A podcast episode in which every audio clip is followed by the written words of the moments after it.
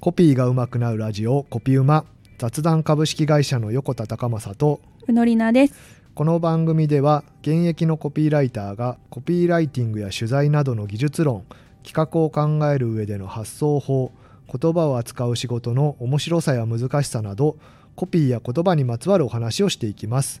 今月のテーマはブランディングです今回はブランディングの中でのコピーの役割についてお話をしていきたいと思いますはい。ところで宇野里奈さんはい。ブランディングをする人って誰ですかブランディングをする人プロデューサーとかディレクターとか呼ばれるような人ですかでしたかね今まで2回話してきたことを思い出しながらあ今まで聞いてきた話そうですねそれで言うと関わっている全ての人になりますかねはいその通りです、はい前回そうで前々回とブランディングとは指名されるためのすべてとお話ししてきました、はまあ商品開発とか製造とかプロモーションとか店頭での販売など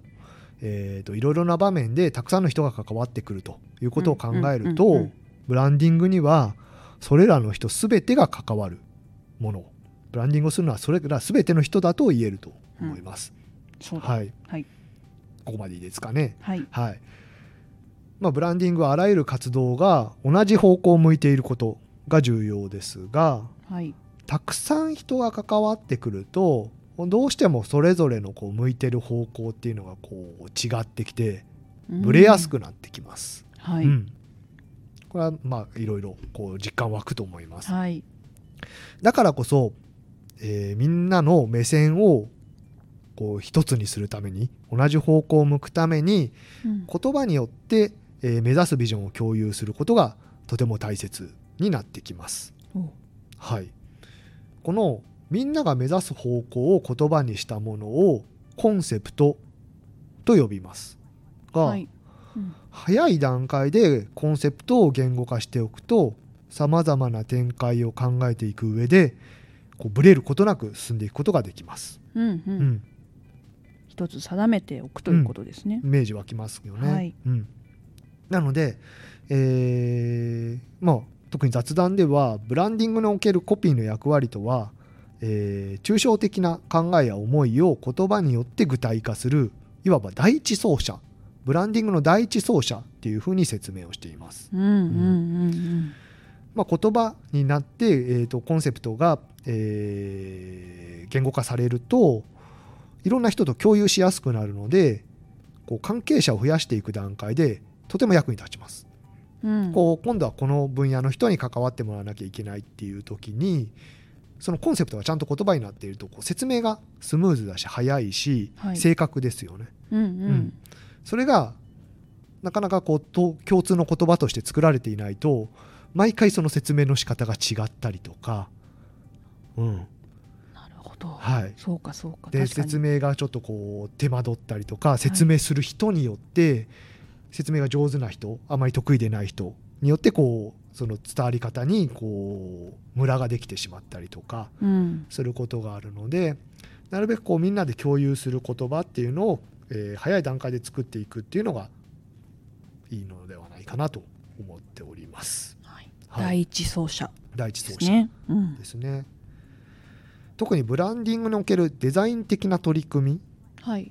ていろいろあると思うんですけどもパッケージとかパッケージとか、ロゴマークとか、そうですね、はい、まあ、大体ロゴとかロゴの開発とかキービジュアルの、えー開発から始まってそれができたら、まあ、ポスターとかリーフレットとか、うんえーツールを作っていくはい、とか、まあ、パッケージを作っていくとかうんウェブサイトを作ったりとかうん場合によってはキャラクターを作ったりとか、うんえー広告とか動画を作ったりっていう、まあ、こういろいろ展開していってその都度こう関係者っていうのが増えていくわけですよね。はい、なので最初の段階でコンセプトを言語化しておくと、まあ、みんなに同じように伝えていくことができるのでみんなが同じ認識同じ視点うん視野を持ったよ、持った上で進めていくことができるとだからブランディングがスムーズに進んでいくというふうに言えると思います。うんコンセプトすごく大事ですね。大事ですね。まあ、このようにブランディングという長期的なプロジェクトの中でコピーや言葉は第一走者を担うそういうわけです。はいはい、で、えーまあ、コンセプトで、まあ、キャッチコピーとかあとはボディコピーって呼ばれるちょっと長めの文章で表現して、えー共有することもありますし、うんえーもっと短くするものとしてネーミングですね商品名とかおーとかブランド名はをい作って、そこにこうす思いとか世界観を込めることで、えー共有していくっていうような方法もあります。うんうんうんうんまあ、いずれにしてもこう第一走者を担うっていう部分で、えー重要な役割を担っているのではないかなと思っております。はいはい。うのりなさんいかがでしたでしょうか。ブランディングまず何から始めればいいんだろうってい第1回第2回を聞いて、はい。まあ、やることがたくさんあある中ではい何から始めればいいんだろうと思っていたんですが、はい3回目でうまく回収されたなっていう気がします そうですね。言葉で表すうん。というのが大事だというこうとん。ですね、はい。はいだから場合によっては、まあ、商品ができてからネーミングとかコンセプトを作る場合もあるんですけども、はい商品を開発する段階で開発コンセプトっていう形でうんうん一回言葉にしておくことで、えー開発の段階からそのそこに込める思いとか考え方っていうのを、えーしっかり反映させていくっていう手法も、もちろんありますねうんうんうんうんそうするとさらにこう一本芯の通ったより強い芯が通ったものが作れるんじゃないかなと思います。じゃあだいぶ早い段階でコピーライターにこう声をかけておくっていうのがいいブランディングの最初の一歩そうでですすかねね。 はい、はい、なるほちょうど言いたいことを言ってくれました。は